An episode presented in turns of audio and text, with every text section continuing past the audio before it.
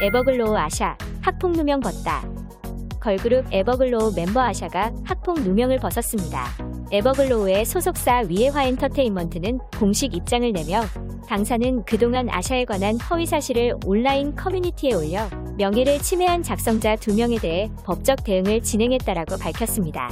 이어 이들은 최근 자신이 게시한 내용이 허위 사실임을 인정했고 명예를 훼손함으로써 아티스트는 물론 가족들에게도 정신적 피해를 끼친 점에 대해 사죄하며 반성문을 제출했다. 또한 아샤에게 사과의 말을 전하며 앞으로 허위글을 작성하지 않겠다고 약속했다. 당사는 두 명에 대한 처벌 불원 의사를 통지하고 고소를 취하하기로 했다라고 설명했습니다. 아이유 뜬금없는 열애설 가수 아이유가 최근 사랑을 다룬 노래를 부쩍 자주 발표하면서 예상치 못한 열애설이 제기됐습니다. 아이유가 노래로 열애를 암시하는 게 아니냐는 추측이 나오고 있는 것인데요. 최근 다수의 커뮤니티에는 아이유가 연애를 하고 있는 것 같다는 내용의 글이 다수 올라오며 글을 쓴 네티즌 대부분은 아이유가 과거보다 연애 초반 풋풋한 감성을 가사에 자주 담고 있다고 주장하고 있습니다. 아이유는 가사에 자전적 이야기를 담는 것으로 유명한데 최근 사랑을 주제로 한 노래가 많은 것으로 밀어볼 때 연애를 하고 있을 가능성이 높다는 것인데요. 아이유는 지난 10월 발표한 Strawberry Moon에도 사랑에 빠진 순간 감정을 가사에 담았었습니다. 이 곡은 사랑에 빠진 사람의 내면에서 일어나는 일들을 딸기색의 커다란 달에 빗대 표현하고 있는데요.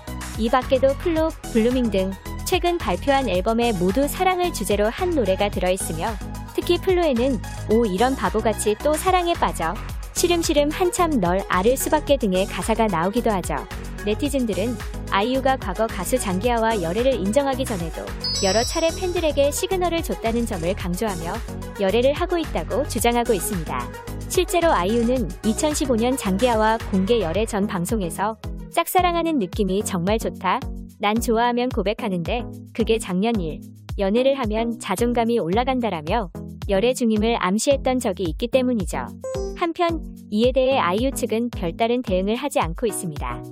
장동민 결혼 장동민 소속사 LD스토리는 장동민이 12월 19일 제주도 모처에서 결혼식을 올린다고 밝혔습니다.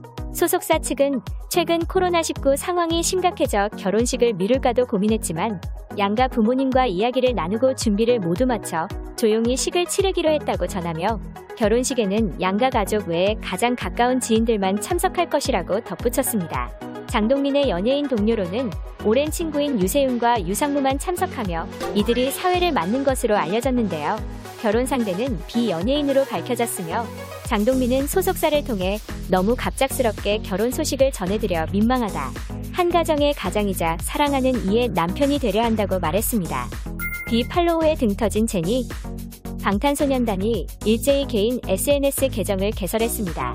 데뷔 8년 만에 개인 SNS를 개설한 것에 대해 팬들도 뜨거운 관심을 보였는데요.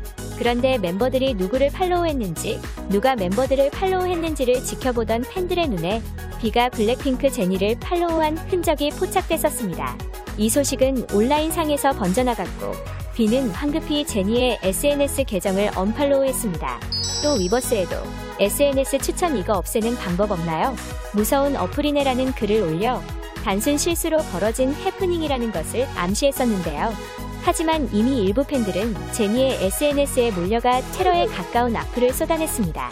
그들은 비를 내버려둬라, 비와 무슨 사이냐, 비에 관심을 받은 소감이 어떠냐는 등의 댓글이 이어진 것인데요.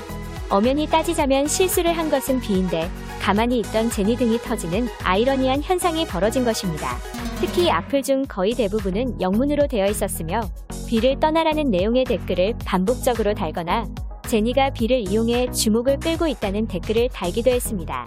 비의 해명에도 악플 테러가 이어지자 제니 팬들도 실수는 비가 했는데 왜 제니 머리채를 잡냐 제니가 팔로우한 것도 아닌데 왜 제니한테 그러냐 너네 오빠한테 따져라는 등의 반박 댓글을 남기고 있습니다.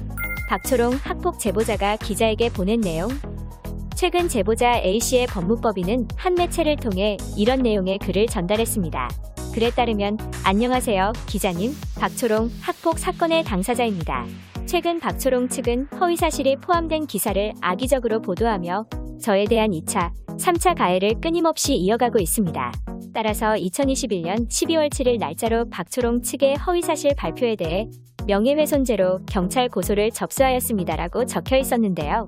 그러면서 제보자 측도 박초롱 측의 지금까지 행위에 대해 법과 원칙대로 대응하겠다는 점을 밝힙니다며 2차 고소장 접수를 했다고 전했습니다.